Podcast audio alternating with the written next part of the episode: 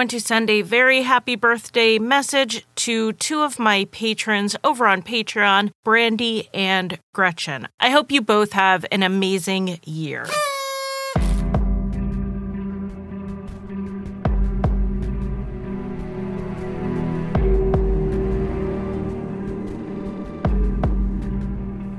Tinley Park, Illinois is one of the fastest growing suburbs of Chicago and the site of one of the most infamous unsolved mass murders. Two employees and four customers of Lane Bryant were killed, and though evidence was left behind, there have been no arrests in 13 years. I'm Charlie, and welcome to Crime Lines.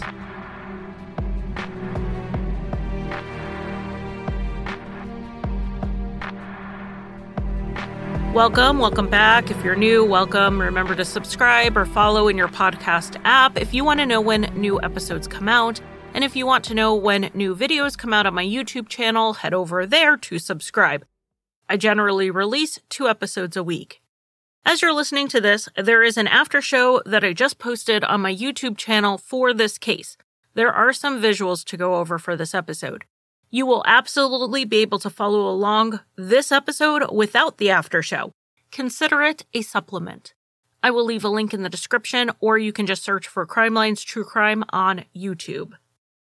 This episode was originally suggested by Michelle, so thank you for sending it in. I do want to thank Jess for helping with research on this.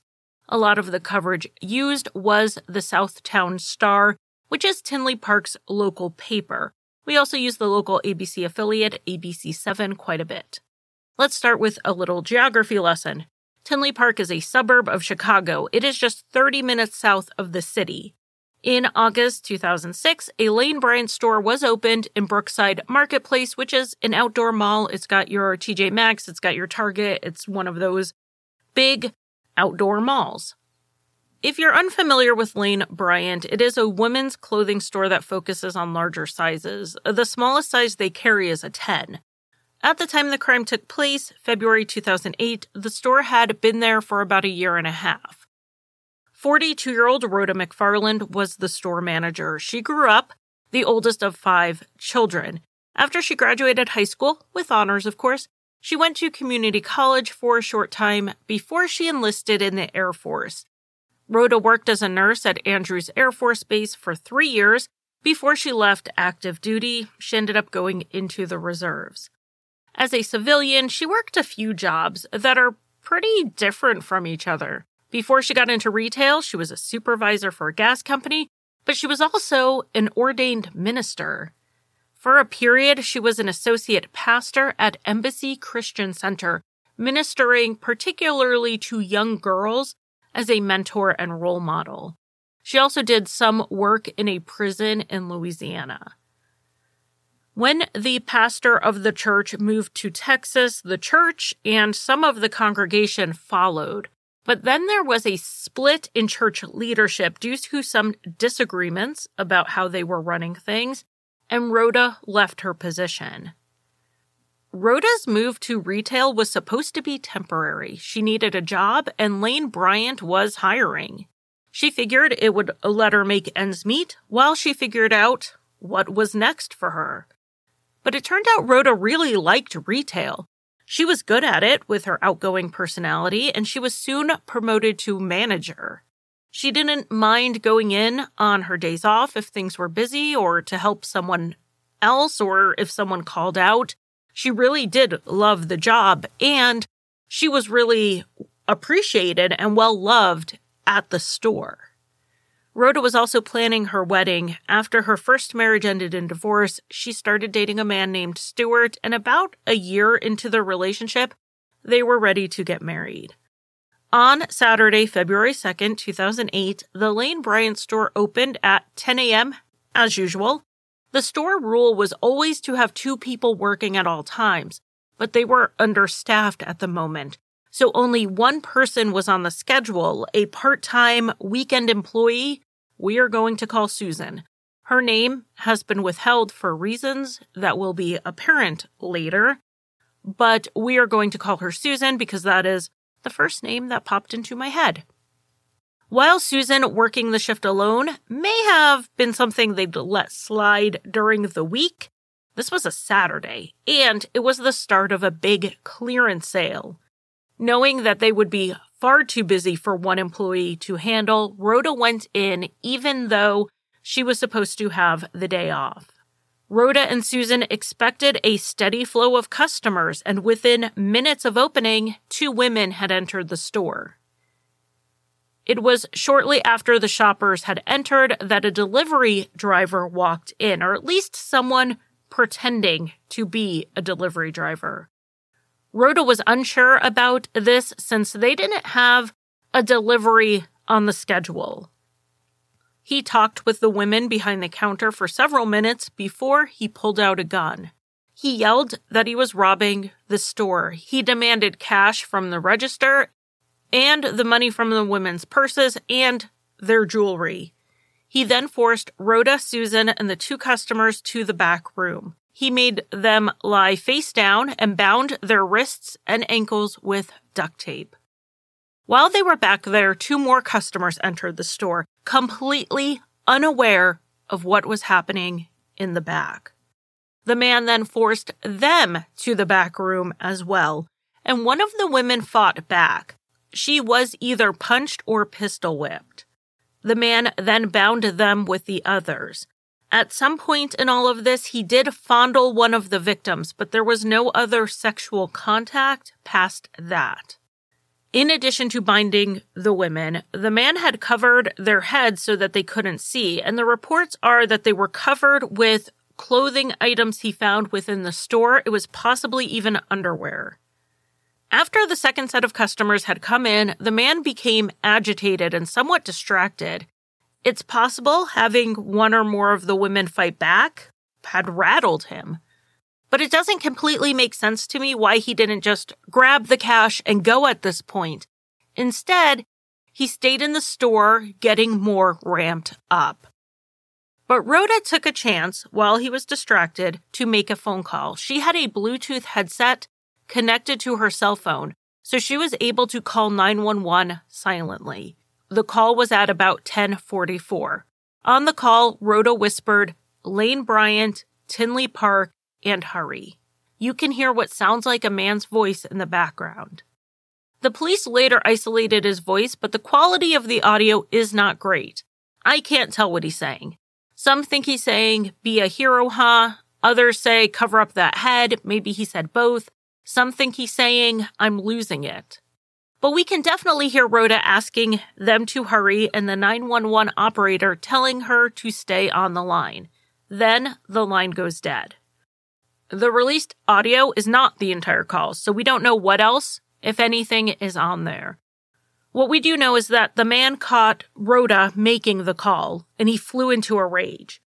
With the police on their way, instead of taking this chance to run, the man took the time to shoot each woman in the back of the head as they laid helpless on the floor. Five of the shots were fatal. The sixth woman, the part time employee we are calling Susan, moved her head at the last second. The bullet grazed her neck, but she played dead. The killer then fled the store.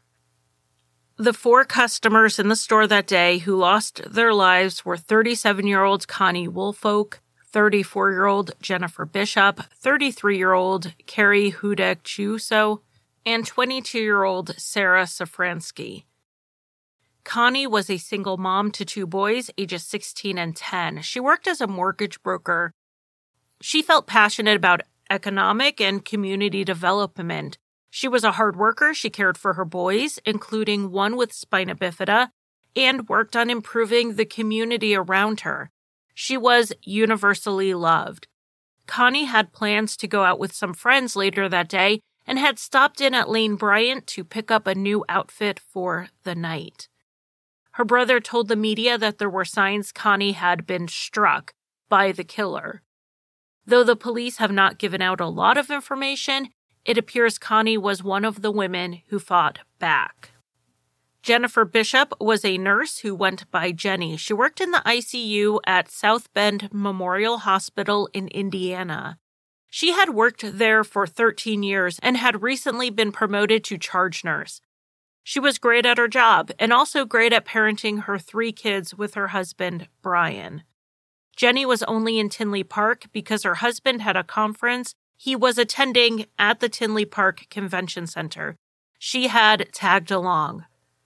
And she had received a gift card to Lane Bryant for her birthday several days before.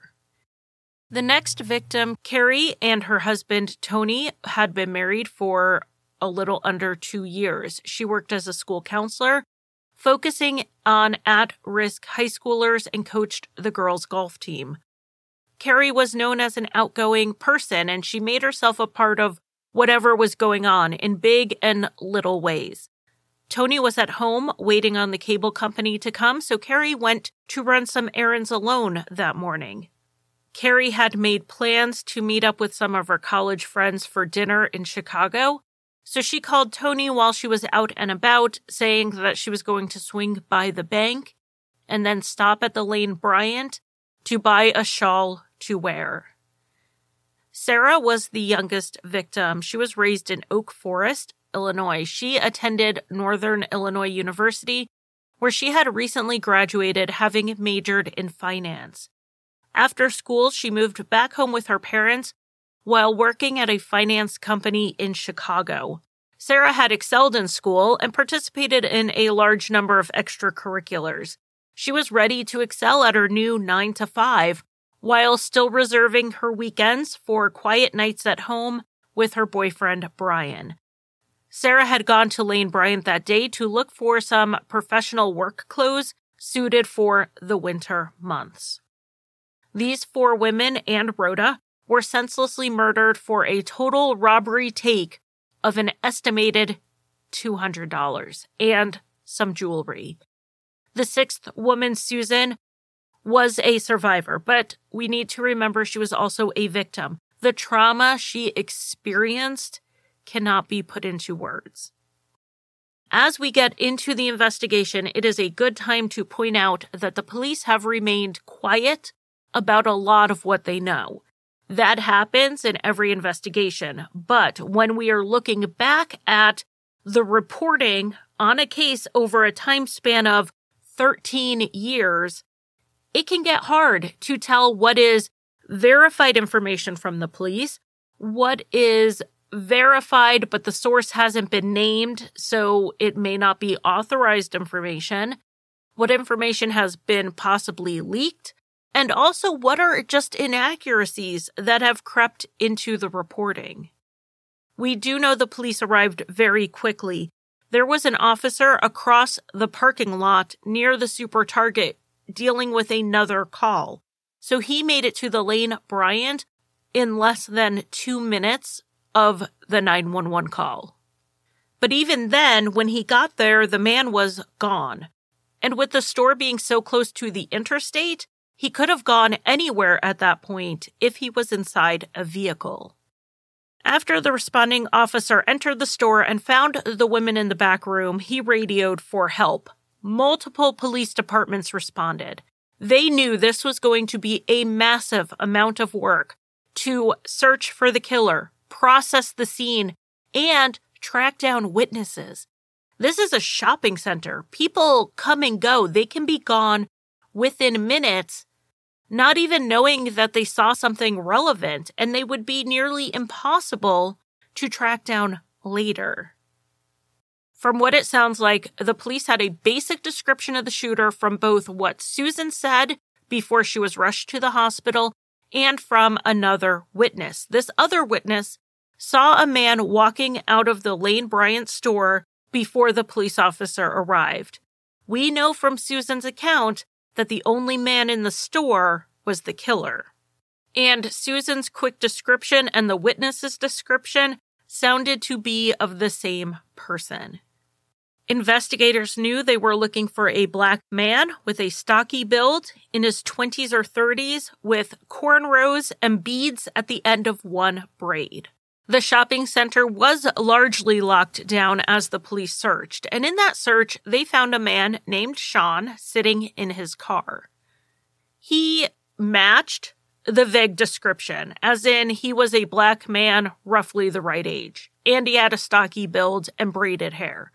but he was just waiting for his girlfriend who was shopping inside the super Target. It would later be confirmed that they arrived at the shopping center after the shooting. Sean was held for over an hour with the police asking him if he took the beads out of his hair and where was his gun and things like that. They really accused him. The important thing about bringing up Sean here, though, is something else they did. According to Sean, they looked at the bottom of his shoes, which makes me wonder if there was shoe print evidence at the scene, possibly from the killer stepping in blood. Sean was cleared and released, though. And in spite of helicopter and dog led searches on both Saturday and Sunday, the killer was not found. According to the police, there was a lot of evidence left at the scene. We don't know what it was, but let's go through the little bit that has been maybe almost sort of confirmed. There have been reports that fingerprints and DNA were found at the scene. It's not clear if they've been conclusively linked to the killer, or if it's just possibly his, or if being a public place, being a store, they were just overwhelmed with forensic evidence. We don't know. We do know that they found some shell casings, so the police knew they were looking for a 40 caliber Glock semi-automatic handgun. The gun was not found at the scene, nor was it found in the partially frozen retention pond behind the store. It wasn't found along the roadside, in trash cans, in wooded areas, or anywhere else surrounding the crime scene that was searched with a fine tooth comb. It's very likely the killer took the gun with him, and if he did discard it, he did so when he was out of the area. But again, which way he went is unclear. There are highways taking you in any direction you want to go, pretty much right next to the shopping center. There were no security cameras inside the Lane Bryant or immediately outside the store. There were some in the parking lots of other stores like the Super Target. The police didn't stop with just surveillance in the shopping center. They went out farther than just that. They pulled any camera footage from a mile or two radius to see if they could find the killer leaving either on foot or in a vehicle. It is said that for a few reasons, they believe he left in a vehicle, and one of those reasons is how quickly he left the area. The Target parking lot camera was the only video helpful enough for the police to release anything from it. They did have to enhance the footage, and, well, enhance is a relative measure. It is grainy, blurry, distorted, whatever else you want to call it.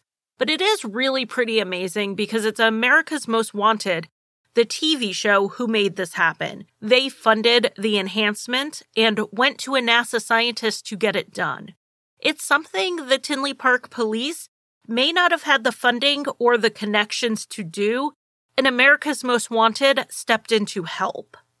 With the new America's Most Wanted series launching, I hope they do the same thing as they did with the original series not just talk about the cases and publicize them, which is important, but also use their resources to try to move these investigations forward.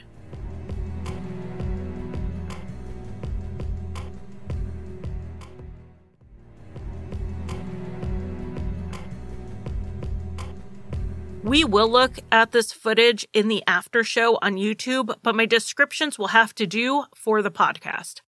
What has been released is really just a series of time stamped still images taken about a minute apart.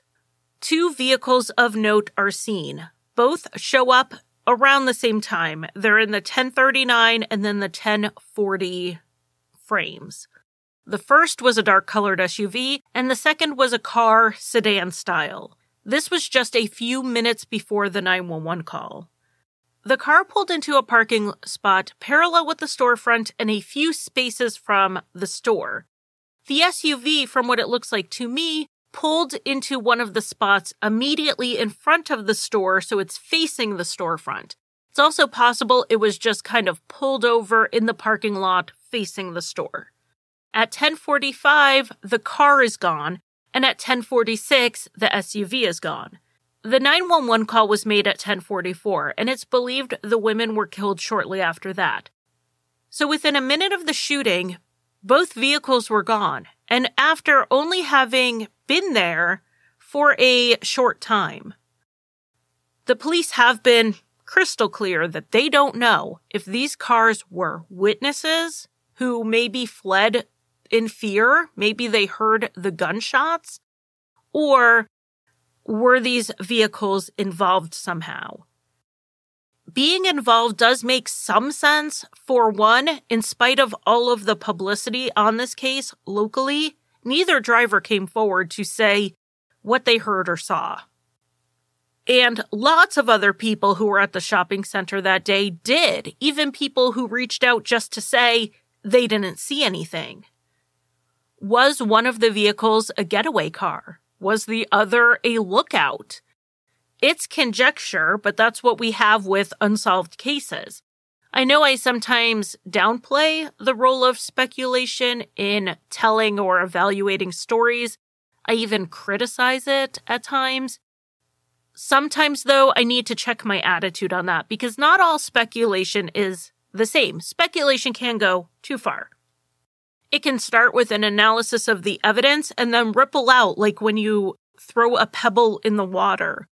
By the time you get to the outer ripple, your theory is no longer based on the evidence, but rather it leans on previous speculation. And previous speculation is not fact. So we are going to speculate, but we're going to stay on that inner ring of speculation where we, and by we I mean I, am more comfortable. So because this footage is blurry, neither vehicle has been identified. Their involvement has not been ruled in or ruled out. I personally think it is more likely that one of the vehicles was the getaway car and the other was just a coincidence. The two cars were not parked in the same spot. They weren't parked near each other. They arrived and left at different times, even though it was within a minute of each other. And it looks like the car may have even left before the shooting happened during the 911 call. Another thing is that there are other vehicles parked between that car and the front of the store. If they were a getaway car or they were a lookout, they didn't park in a very great spot to do either. I think the SUV is the vehicle that needs to be looked at the most since it was still there after the shooting for a very short amount of time. It was also parked closer to the front of the store. The only thing is, why did the vehicle pull up then? As a getaway driver, his punctuality was pretty poor. The shooter was in the store for 30 minutes before he even pulled up. And then it was another seven minutes where the killer was in the store for apparently no reason while the driver waited. If the shooter and the driver of the SUV had a coordinated plan, it doesn't seem like a really great one. I mean, they got away with it, so obviously it was good enough. But they only managed to get away within about 60 seconds because an officer arrived very shortly after they pulled away. A still of the black SUV from the security cameras has been released to the public, though the seven frame sequence does give you a much better idea of the timing, even though the vehicle is still hard to make out the details on no matter what you're looking at. There was a witness who said they saw a red car speed out of the parking lot around the time of the shooting, which brings in another option for a getaway vehicle. But that one could have been a coincidence. The black SUV seems to be the focus. The day after the shootings, the police released the names of the victims, but they held back that there was a survivor. It was later leaked, but the police insisted her identity needed to be kept secret and she was in protective custody for her safety.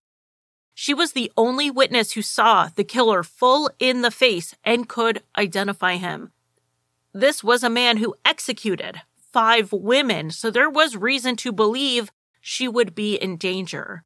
To this day, her identity has not been released. The public was not happy with the lack of information that came out in those first few days.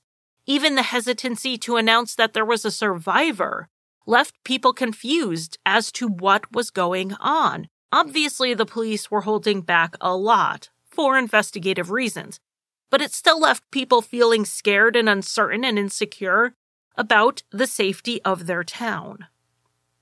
The department did add extra patrols, both to help look for evidence and witnesses, but also to reassure the public.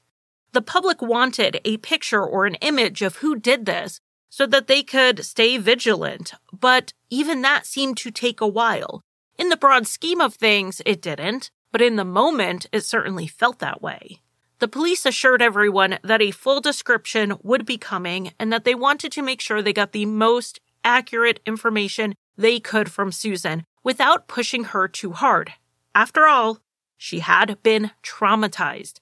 They didn't want to add to her re traumatization, and they also didn't want to influence her memory. On February 4th, 2008, a press release went out with the basic description of the man I mentioned. Black male, cornrows with one braid with beads in it. They put his height around 5'9 and his weight at 230 to 260, but they would later increase the estimated height to being more like 6 feet tall to 6'2. Over the next few days, the investigators announced that the sketch was being worked on and would be released as soon as it was finished. Additionally, they added to this description. The shooter was clean shaven, he had a receding hairline, he had three to five cornrows that were described as puffy, so I'm going to interpret that to mean thick. They also said he had a braid coming down the side that was along his right temple, so between his cheek and his ear. At the end were four light green beads. The police reached out to hairstylists about the style to see if anyone remembered doing his hair. Because let's be honest, the second the hairstyle was announced in the description, the man took the braids out. Maybe he even shaved his head. And that's if he even waited that long to alter his appearance. So going backwards and checking to see who braided his hair was a good idea. But thick cornrows are not a terribly difficult hairstyle. I know teenagers who can do them not just on other people, but in their own hair as well. It's just as likely he did not go to a professional hairstylist to have this done. A description of his clothes was released at the same time as this enhanced description, he was wearing black jeans that had an embroidery and rhinestone decoration on the back pocket. The embroidered section resembled a cursive G. And if the police ever found that design on a specific brand of jeans, that's not been released. I did my own quick Google search and couldn't find anything. The design may not have been a G, but that's just to give us a basic idea of the shape of what it looked like. The man also wore a black jacket that came down below his waist, but was otherwise unremarkable. He was wearing a gray knit hat, but Susan could also tell he had cornrows in his hair, thick ones, and that his hairline was receding. So he may have worn the hat back on his head, or he took it off at some point. There hasn't been anything I've seen saying that he took it off or it was removed during the crime, but it is a possibility.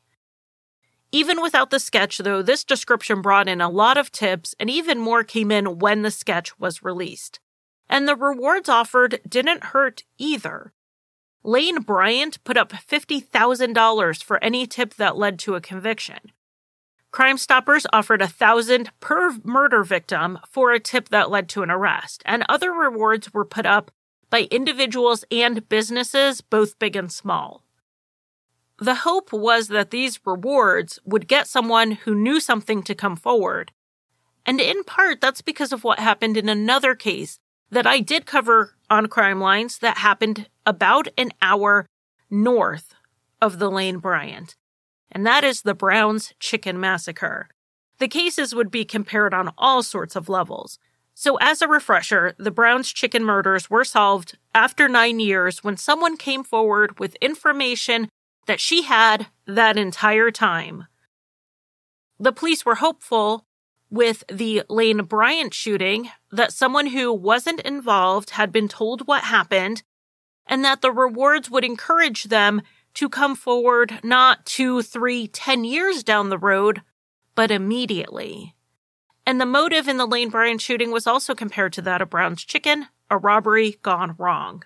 When the man posing as a delivery driver pulled the gun, he demanded the women give him the money in the register as well as the cash from their purses. He never gave any hint that this was anything but a robbery. He didn't vent a grudge against Lane Bryant, the store, or Lane Bryant, the company, or anything like that. It's theorized that he picked Lane Bryant specifically because he knew he was likely only going to encounter women there, those he believed were more easy to overpower. Because nothing else about picking the Lane Bryant really makes sense. It's not a particularly expensive store. From my experience, most items cost about 20 to $80. So even if every customer paid cash, there wouldn't be a huge take in the register. It's possible a male criminal may not have realized that. But he would have known there likely wasn't much money in the drawer right after the store opened, just enough to make change. So, one theory about why he struck in the morning when there wasn't that much money there was that he planned to keep going. He was going to rob customers as they came in, and I guess just keep putting them in the back room. That would explain why he stayed in the store for 40 minutes, but then his plan was derailed when he realized Rhoda had called 911. Now, if that was his plan, that's a risky one. It would have been far easier to just wait until right before close and then get whatever was in the cash register after a day of doing business. So I don't see this as very likely.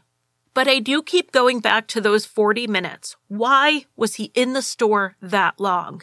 He wasn't trying to get Rhoda to open a safe. So why didn't he just grab the money he had and go? And why the ruse about being a delivery driver? From Susan's report, it lasted a few minutes.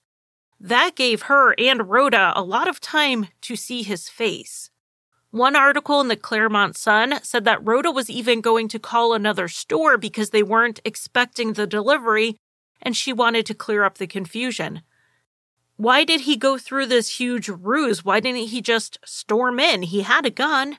Using the ruse meant he had to go in with his face uncovered, letting everyone see him. So, did he always intend to kill the witnesses? I do think there is some valid questions here with the robbery gone wrong theory, and really the 40 minutes he was in the store is my sticking point. What was he waiting for? Was he waiting for something? Was he looking for something? Was he waiting for someone? Was he expecting something else to happen? But then Rhoda called 911 and interrupted whatever that was. The only explanation that makes any sense within the robbery gone wrong theory to me was that he was under the influence of drugs or he was under the influence of withdrawal, both of which could make it hard to concentrate and focus. It can also make it difficult to process time as it's passing. It may even explain to some degree how he began the robbery calmly and then his agitation and confusion increased as time passed. The police did investigate, though, that this was more targeted than a random robbery. They did not just go robbery gone wrong and shut the door on other motives. They did look into all six of the women to identify any enemies or reasons someone would want them dead. While they looked into all of them, if any of them were the target, the most likely candidate would be Susan. She was the only one scheduled to be in the store that day.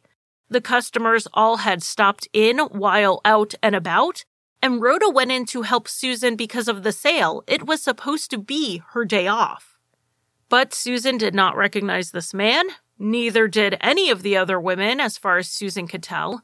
And the shooter never indicated he was looking for anyone specific, even while he chatted with them under the ruse of being a delivery driver. The second most likely target would have been Rhoda because she did work there. And if you didn't know her schedule, you could probably assume the manager would be there during a major sales event on a Saturday.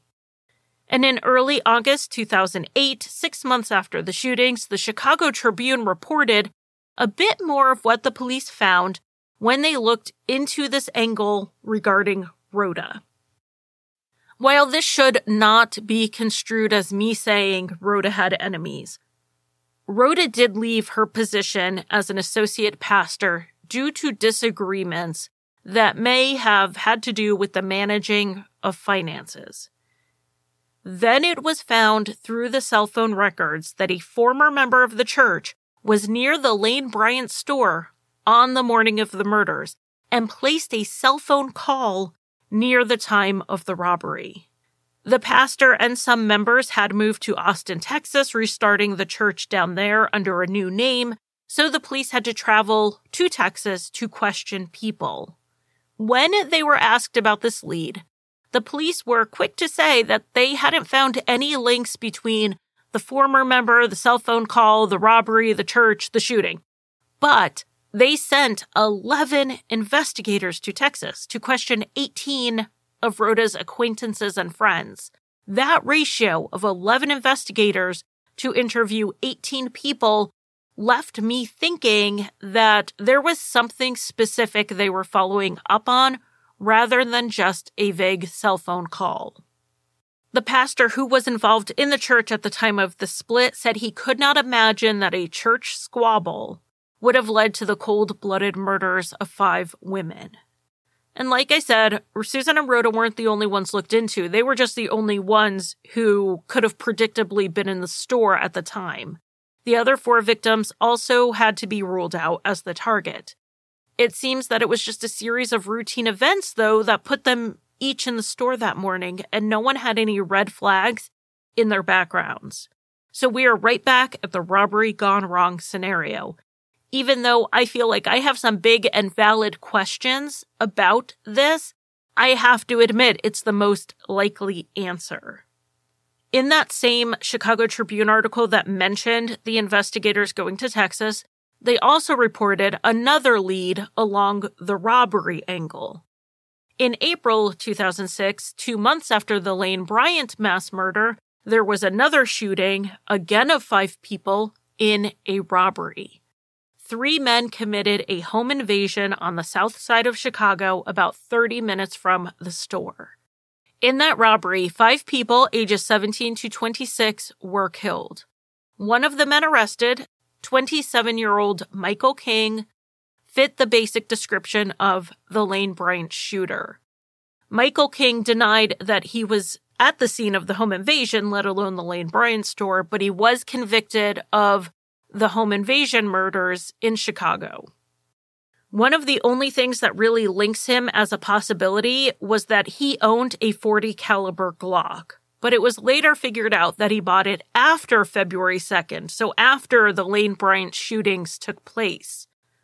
Of course, it does seem like a coincidence, which I think is the word of the day here, that Michael King would buy a gun of the same caliber after the killings. There was a question of if he bought this gun to replace the one used in the Lane Bryant murders that was then disposed of.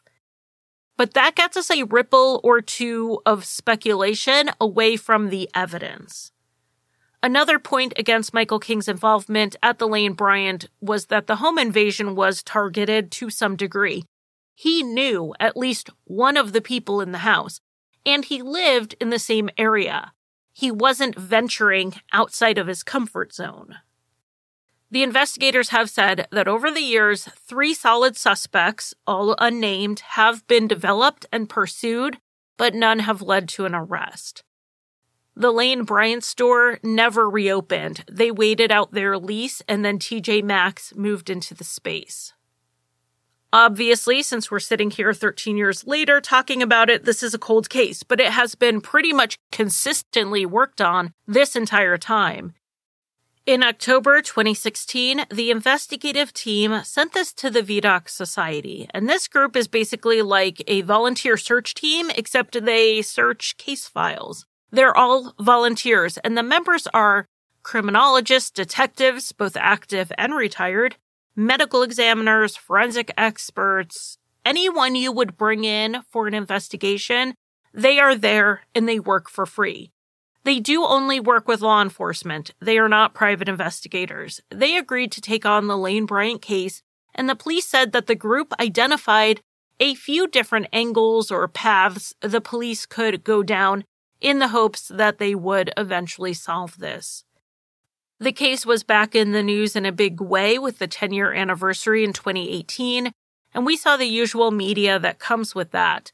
The police had the sketch updated. They wanted it to look a little bit more lifelike, possibly even age it a little bit since it had been 10 years, in the hopes that someone would recognize the killer, and it did generate dozens of tips. And over the years, as this case was growing cold and the speculation ripples kept moving out, it became harder to decide what speculation was connected to evidence and what was just conjecture. In one way, this thinking was helpful because it was asking the question, what are we missing here? And it got some people to consider some outside the box ideas. Some of the ideas were so far outside the box that that we're not going to get into them. But one of the most interesting ones to me was that the shooter may have been a woman. Susan identified him as a man, but how long was her interaction with him? We do know Rhoda talked to him about the delivery as she was the manager. Susan was then taken to the back room and didn't see him much after that because, as far as we know, her face was covered. The voice on the 911 call sounds like a man, but that's not for sure. I'm going to play a clip of the voice because you'll hear that it doesn't sound like anything really specific, and I normally won't play unintelligible clips, but if someone does recognize this voice, that would be worth it. So let me play it now.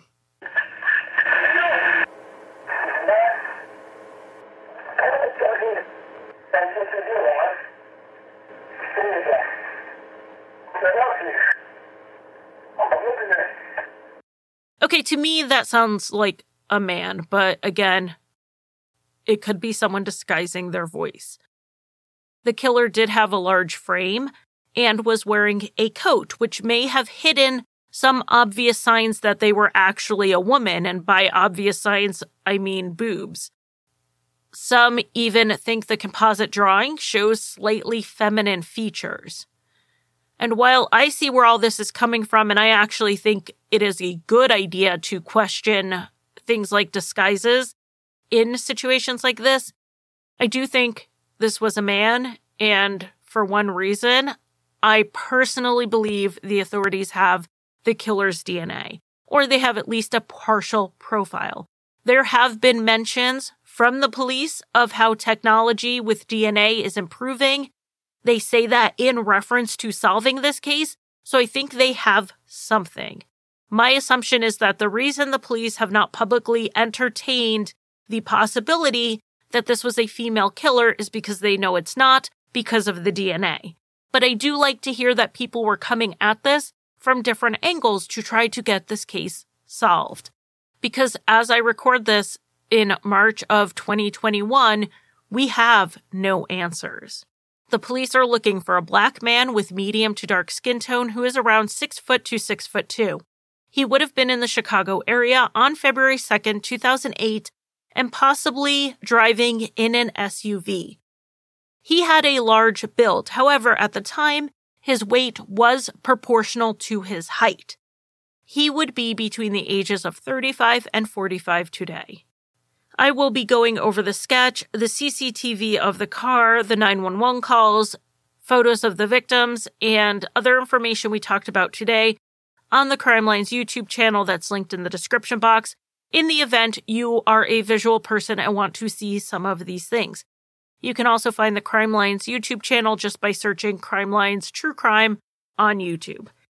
If you have any information, you are asked to email lanebryant.tipline at tinleypark.org or call 708 444 5394. This information will be in the show notes. Thank you for listening. You can find Crime Lines on Facebook, Twitter, Instagram, and TikTok. Crime Lines is also on YouTube, where I post two to three true crime videos a week, including an occasional after show where we go over any visuals from that week's podcast episode.